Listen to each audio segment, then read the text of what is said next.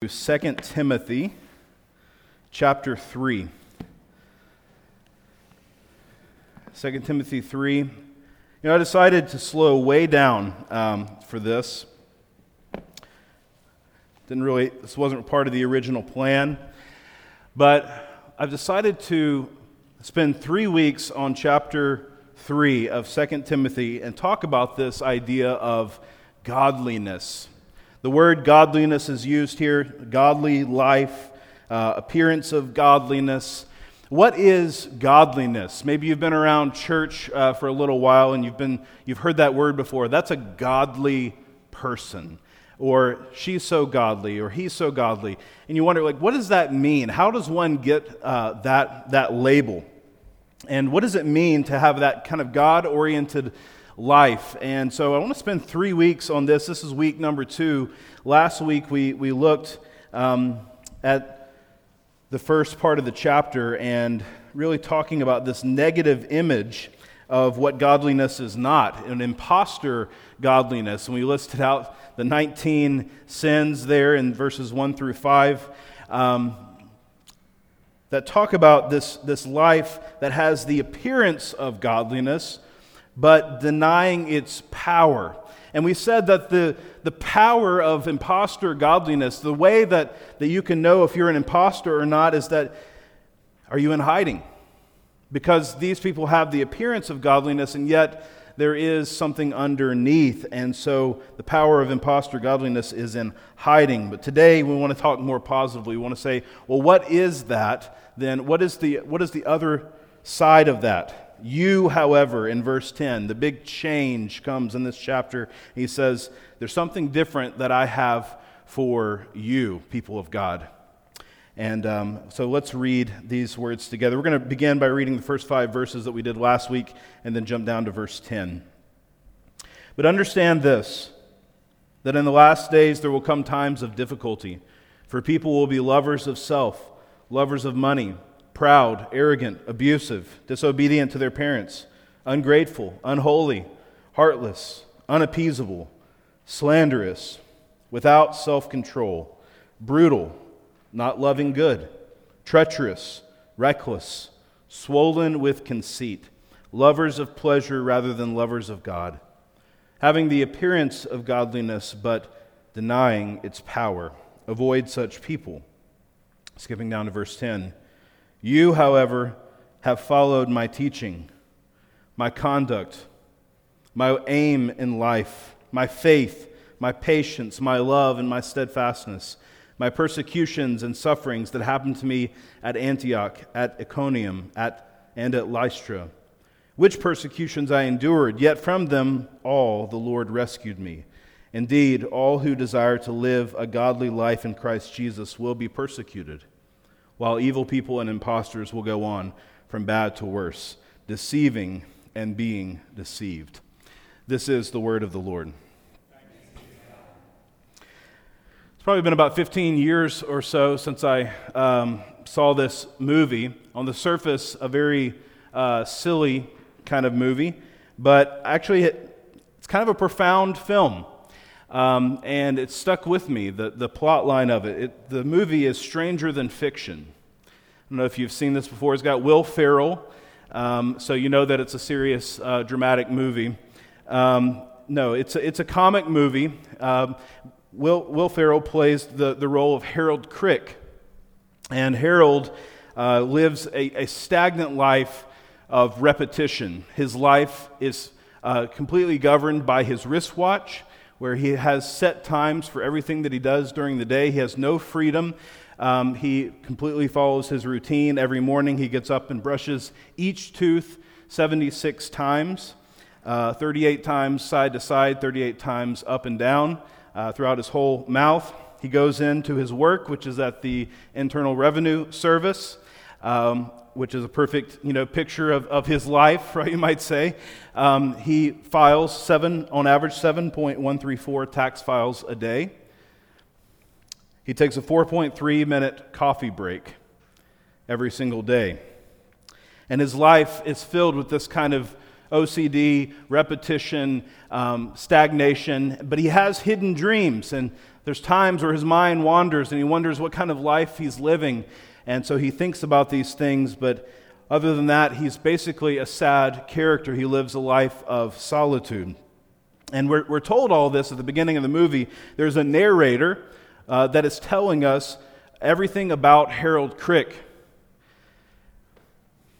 So, if you were to insert yourself into that story, and if you were to tell Harold Crick like how he should change his life, what would you say that Harold needed the most?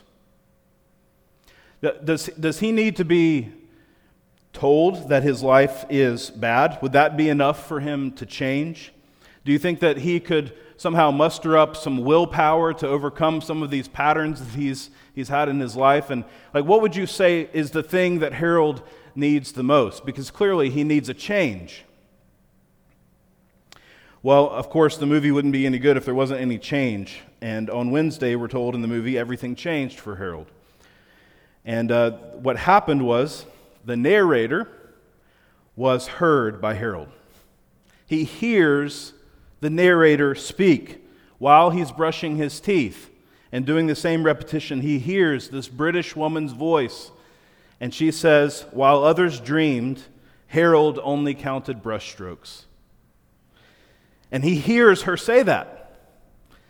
And then he puts his toothbrush down. And He said, Who says that? You know, and there's a comic scene that follows where he's trying to figure out where this voice is coming from. But over the course of the movie, he realizes that his life is being written by an author. And this author is telling his story. And when he hears that narrator, he hears somebody speaking over his life. And it's then, actually, it's then that he begins to change his life. When he hears the voice of the narrator and he notices his life and he's able to see what his life is about, that's when he begins to change. He begins to loosen up. He ditches the wristwatch. He falls in love. He learns how to play the guitar. All the things that he's wanted to do, he does because he has somebody paying attention to his life and helping him pay attention to his own life. It changes him all the way to the point of him accepting his own death. The power to change his life was found in watching his life, in other words, watching the unfolding transformation. Now, while we could talk about whether people need to live up always into their hopes and dreams and whether playing guitar is, you know, is the ultimate in life or that kind of thing, that's one thing. But I think there's something powerful in that approach that is rings true with our own spiritual search. It rings true with my spiritual search. Something I've been burdened about for years is how, how do we actually change? I mean, how do we grow? How do we become godly, in the words of 2 Timothy? How do we change? How does one change? And it seems not so obvious from the scriptures. Because when you look at the scriptures, it tells us kind of some things that seem like they're conflicting at times. That, you know, um, that really change comes from God within us, that, that it's God's power that changes us. And, um, but then we also know that our intention is somehow wrapped into that. Maybe we need to read the scriptures more. Maybe we need to pray more. Maybe we need to act more godly. And then you think, well, but it's not legalism, right? We don't need to just do things. That's not going to change us. It has to come from the inside. And so there seems to be a tension here. But I think that we gain a lot. And it certainly was true in my own life when I stopped trying to do better and just try to rise up above uh, whatever it is that I was facing spiritually, and instead to watch, to watch what God is doing within me, to watch how He is transforming me. And I want to talk about that today, how we can watch that uh, in real time because the power of real godliness is watching gospel transformation in your life. The power of real godliness is watching gospel transformation in your life. It's the watching of what God is doing in and through you that you've come to see that you are a different person. You are changed. It's in seeing His work. I want to be very clear this transformation is a gospel transformation. What I mean by that is this this is the good news that Jesus actually changes us from the inside out. He is the one who changes us. It's not us that, that even, even in our watching, we, we're not the ones who bring the transformation, it's Christ within us. And of course, we have different transformations that we go through, and we have times where we're more in line with the Scripture and more following after God in prayer and those types of things. But the scripture tells us that even those desires, they come from God Himself. He gives us the power for transformation. That is the power that the impostors that we talked about last week deny, right? Look at verse 5 again, where he says, uh, the, the thing that is so bad about the impostors is that they have the appearance of godliness, eh, but they deny its power denying its power. What is that power? Don't you just wish that he had just defined it right after that? Like, what are they denying? What is that? Well, he doesn't have to define it here, he does so elsewhere. This power is the gospel. Romans 1 16 says, For I am not ashamed of the gospel, for it is the power of God for salvation to everyone who believes. I'm not ashamed of the gospel. The gospel is the power. The, the gospel, the good news that Jesus has rescued us without reference to, to ourselves, without our need, you know, asking Him, without He comes into our lives and He redeems us. And so Paul says the power to change comes not from what we might do, but from what God does within us. It's Christ within us. The scripture says it is finished. You have received everything you need for life and godliness, 2 Peter tells us. You have been justified, Paul tells us in Romans. You have been sanctified. And so, godliness has less to do with us ascending a mountain and us accomplishing things and having the willpower to become a certain way, and has everything to do with discovering and unlocking what God is doing within us. It comes from the gospel. And yet, when the gospel is in us, when we have believed in Christ Jesus, then we are changed and we begin a process of change towards godliness, and that is a process that we can watch. And real godliness, I think, is noticed, it is watched in real time. So, a couple of things that we can watch, a couple of meters, a couple of uh, dashboards that we can watch for our own transformation. Two things I want to mention this morning. We can watch the evidence of fruit and our experience of suffering.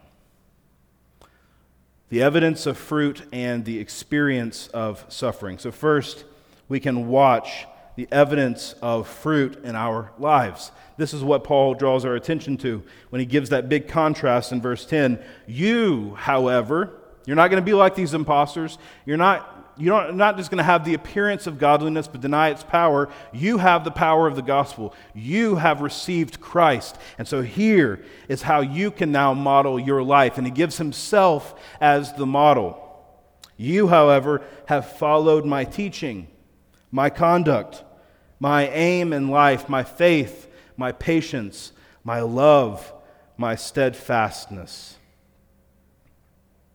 It's a list there. He says, You can watch me so that you can learn how to watch your own lives. That is his model. I mean, Paul often tells people to watch him, to follow him, to follow him as he follows Christ. Was Paul a narcissist? You know, just like he wanted everybody to follow him. No, he was an equiper, right? He knew that he had received everything from Christ. And so he says in 1 Corinthians 11, Follow my example as I follow Christ. I'm trying to follow Christ. And so he's watching himself and he's encouraging them to watch him so that they can watch their own lives. He says, You have followed my teaching. The word there is a technical term for a disciple is someone who follows after someone, not just you watch from a distance, but you are, are studying my pattern. And what he says is if you follow me, then you'll see fruit, and you will see this fruit in your life if you continue in godliness.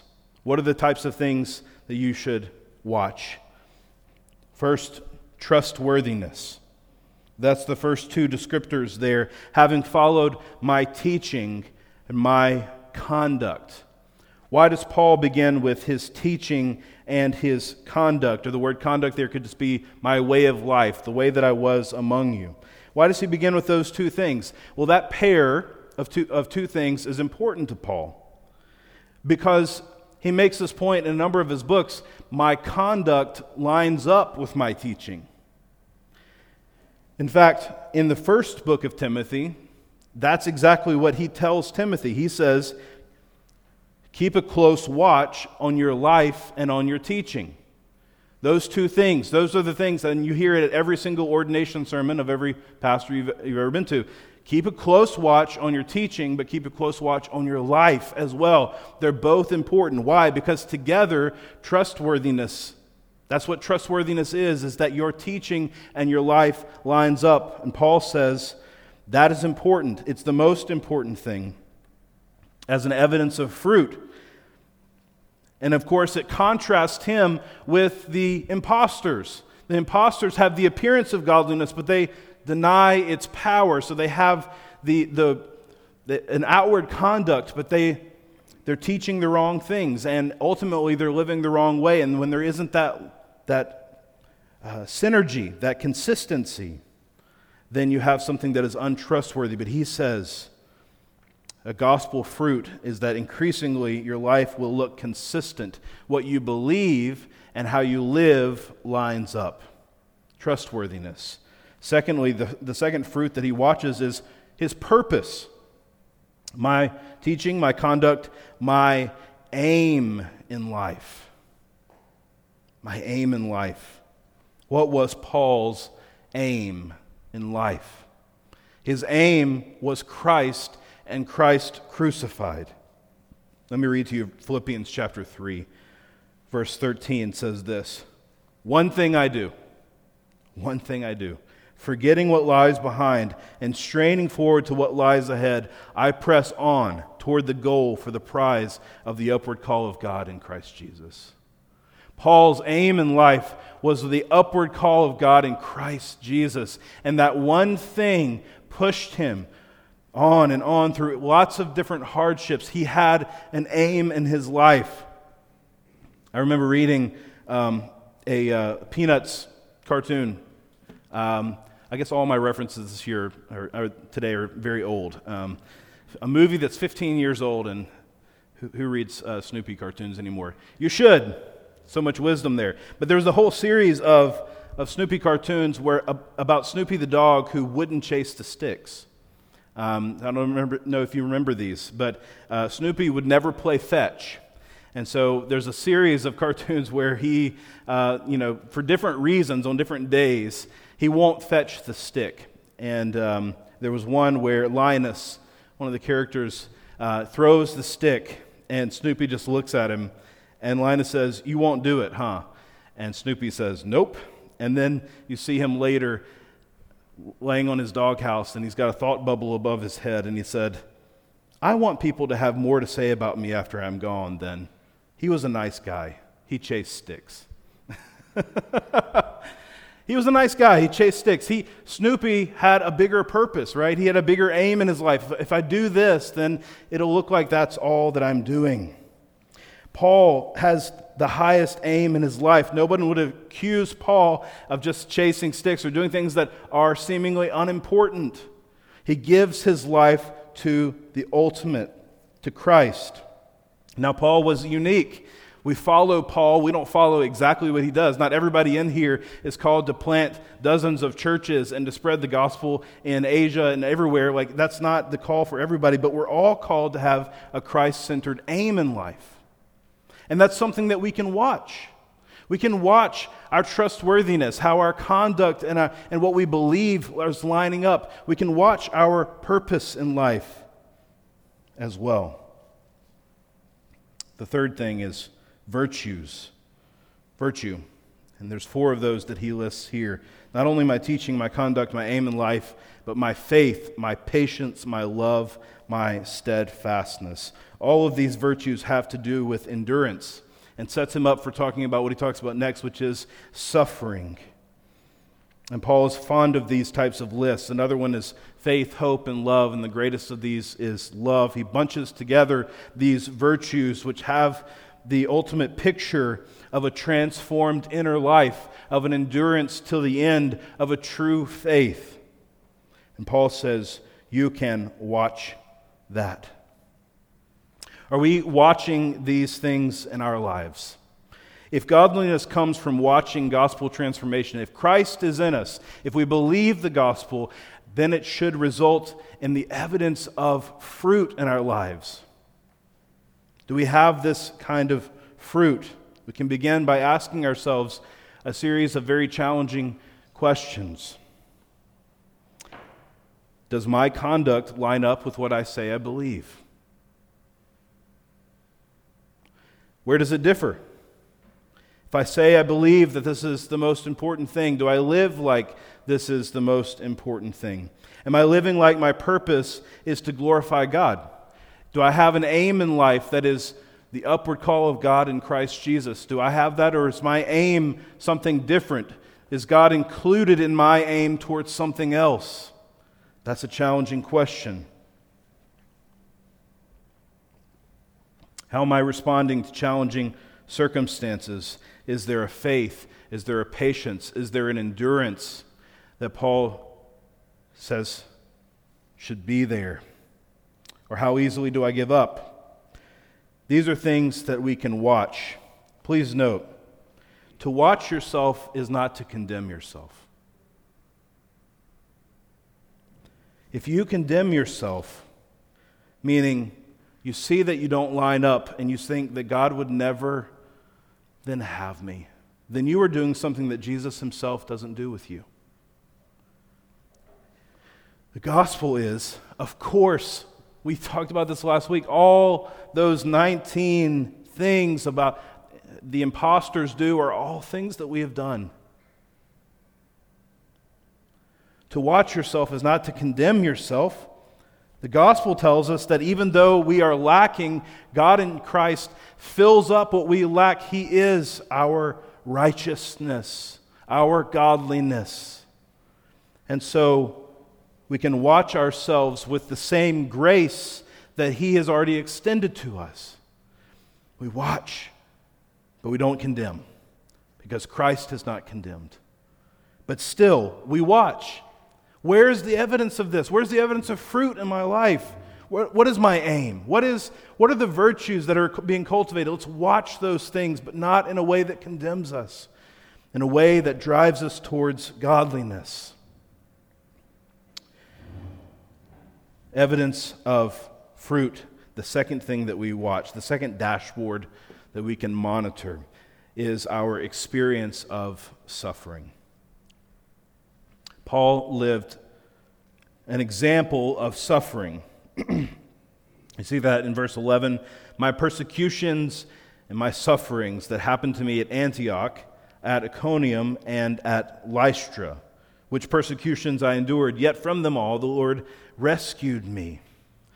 He's talking about a very specific story here, those three places that he mentions Antioch, Iconium, and Lystra. You can read the whole story. It's in Acts chapter 13 and 14. It's a longer story. He summarizes a story of great escape. It was kind of like a catch me if you can kind of story where Paul escapes from people that are trying to kill him. And so he's in Antioch and he's preaching, and the crowds are, are coming to faith. He's telling the whole story of redemption, and people are coming to faith, but there's some Jews who come in who stir up the crowd against Paul, and he has to leave. He gets driven from Antioch, and he heads right over to Iconium, that's right next door. He heads into another town, and then again, he preaches the gospel, and has success, and many Gentiles come to faith, but it, it upsets the Jews again. And so they have a plot to kill Paul and Barnabas, who's traveling with him, and they escape from this plot. They hear about the plot and they escape before it, ha- it happens. And they escape to Lystra. It's the next town over again. And here they, they heal somebody. In Lystra, they, they heal somebody, and that's where the people believe that Paul and Barnabas are Greek gods. Where they say, You're, you're Zeus and you're Hermes. And we, they begin to worship Paul and Barnabas. And so that's the kind of success they're having is that people are very, they're very popular. They're too popular. They have to tell them, Don't worship us.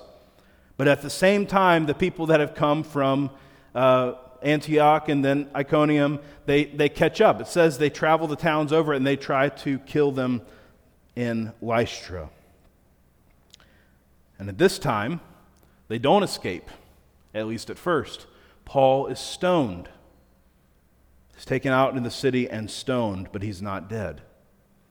And God heals him immediately. And then he, the next day, he moves on. Guess who was in Lystra watching this happen? Timothy. Timothy was there.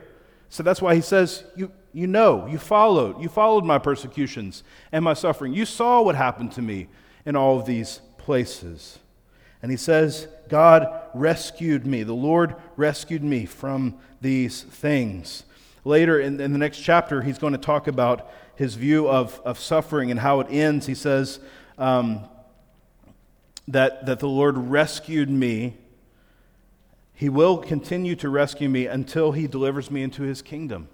That is Paul's understanding of suffering is that God always rescues his people, whether it's in this life or the next. The ultimate rescue, of course, is to be with the Lord forever. Paul had that perspective. He said to, to live is Christ, but to die is gain. And so Paul experiences suffering, but he also experiences this God always rescues his people, whether in this life or the next. The Christian, in other words, cannot lose. That's why the scriptures tell us that we are more than conquerors if we're in Christ Jesus. We're more than conquerors. What, how can you be more than a conqueror? A conqueror is somebody who wins, but a more than a conqueror is someone who can't lose. This experience of suffering, God will either rescue us now or he'll rescue us later. As Martin Luther said, the body they may kill God's truth abideth still, his kingdom is forever. There is no way that we can lose. And so we can watch our suffering like Paul watched his. Hey, I was at all these places and the Lord rescued me. And you know what? If, if, if he had been killed and been taken home there, then the Lord would have rescued him there too. He can't lose. So we watch our suffering. And then he has this experience of suffering, but then he teaches us something about suffering as well in verse 12. Indeed, all who desire to live a godly life in Christ Jesus will be persecuted. Well, there you have it. What is real godliness? In part, it involves a level of persecution and suffering. This is something that Jesus said in John 15 If they persecuted me, they will persecute you. This is part of the process. Christians do experience suffering. Now, we don't need to be embarrassed about our suffering. This is what Christians often do. Either they're embarrassed about their personal suffering or they're embarrassed about their lack of persecution on the outside. Persecution looks different in different eras of the church. And it is certainly the case um, that we could be persecuted bodily and with our very lives. That if you believe, if you believe we are beyond that, then you're not a student of history and how it cycles back through, and how nations rise and fall, and how the gospel comes into favor and then it comes into disfavor. This is the cycle of nations. We're part of it. However, there are other kinds of suffering, other kinds of persecution that even we experience. St. Augustine said this Even when no one molests or vexes their body, for they suffer this persecution, not in their bodies, but in their hearts the things that we suffer internally because of what Christ, the name of Christ that we bear. This can include things like this being ignored. There's plenty of opportunity for that kind of persecution right now. Being ignored, being mocked, being patronized, being misunderstood, being disliked, or even hated. These are things that we are called to watch. And again, we can ask ourselves some very hard questions. And again, we can know that question asking is not the same thing as condemnation. If we aren't experiencing any of these things, we might ask ourselves if we are never mocked, we're never misunderstood, never disliked, well, let's go back to the fruit that Paul has just said.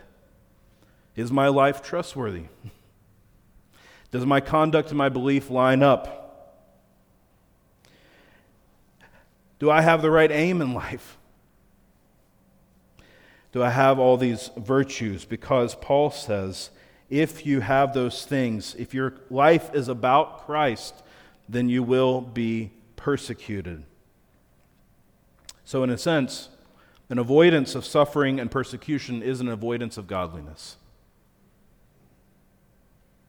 Paul says they go together by necessity. Some level of suffering and persecution. These two things go together. Do we ever have them in our lives? Again, we can ask, we can watch without condemnation. Christ has redeemed us. If we've put our faith in Him, then we have that security. But as we want to grow in godliness, it means that in many ways, living more openly as a Christian will invite these kinds of things in our lives. I want to close today just by offering a couple of uh, tools. And um, these are things that, that have been my experience um, as I've tried to watch my own godliness and I, I want to recommend these not as this is exactly what Paul says, and this is exactly how you have to do these in your life. We know that this is a process of transformation, there's individual journeys within the room. But I wanted to give a couple of examples of how we watch gospel transformation. How do we do that? If real godliness is rooted in us seeing what God is doing in us and really seeing it and asking ourselves those types of hard questions and watching how He changes us. If that's the case, then how do we do that? I want to just suggest a couple of practices. The first one that has been the most important for me is the practice of examining prayer. Examining prayer. What is examining prayer? Examining prayer is a prayer that reviews your day in Christ. When you think about your day from start to finish, you can do it in the morning and just do the previous day, or you can do it in the evening and do that day. It doesn't matter. You review how was my life looked today? What are the moments? And, and as you review that, you see that God has been at work. It's so easy to live your life unexamined, isn't it? It's so easy to not watch what God is doing, but He is doing things all the time. And by watching those things, you realize that He's making you more godly. He's changing you. Your desires are different than maybe they were six months ago. You have changed. And you can see that, you can watch it. Examining prayer. How do you do it? Well, there's lots of examples out there. It was begun by a guy named St. Ignatius. You don't have to follow his pattern. The one that I have recommended before, some of you have heard me say this before, uh, is to pray the three C's. It's easy to remember. The three C's are what can I celebrate? What do I need to confess? And thirdly, what am I carrying? What do I need to celebrate? God is doing good things in my life. There's joy. There are, there are no, things to notice that are good. What do I celebrate? What do I confess? Over the last 24 hours, I have thought things, I have done things, I have said things that are not in His will. Let's go ahead and confess those. Keep short accounts. What am I carrying? This is the one where increasingly I spend most time. What am I carrying? Who's that relationship that just is, is hurting me, or that family member or that situation at work or my desires for a new career or whatever it may be. What am I carrying? The scriptures say that we can cast our cares on the Lord, for he cares for us. And all these things, it's not, it's not a methodology that we find in Scripture. It's okay if you do it differently. There are no rules here. What I'm saying is, how do you examine your life? It's just one way examining prayer. The second one is journaling prayer. And that is where you, in some form or another, take something specific that happened and you pray it by writing it down into a journal. Maybe it's a moment in the day where you experienced anger at your spouse and you just want to write about that anger. Maybe somebody said something to you that was hurtful and you just write it down. Journaling prayer, I think, is very helpful. You can write something about your day or your life in general, and you can write it in the form of a letter to the Lord. And then, using the scripture and what you know of God's character, you can formulate what a response would be from Him. It's a faithful thing to do. It's a beautiful thing to do to know, no, I do not condemn you, and use scripture verses back to yourself, reassuring yourself. It's a way of talking to yourself in the gospel. God's response is always truthful and loving, it's always challenging and also embracing. These are just a couple of the practices. These are the ones that I use the most to live an examined life, to watch what God is doing. God is at work. What is godliness if not seeing that He is at work within us? It's not some kind of mountain that we have to climb and overcome so that we can check a box so that other people think a certain way about us. It is a process where we are watching what God is doing, His work within us. It's gospel transformation, it's not condemnation. If you are in Christ, you are secure in His love. And yet, He is calling you to say, well, What is the fruit? And where's the suffering? And how can I notice those two things? Because those two things will be, give us the most clear picture of the way that God is working within our own lives. Let's pray.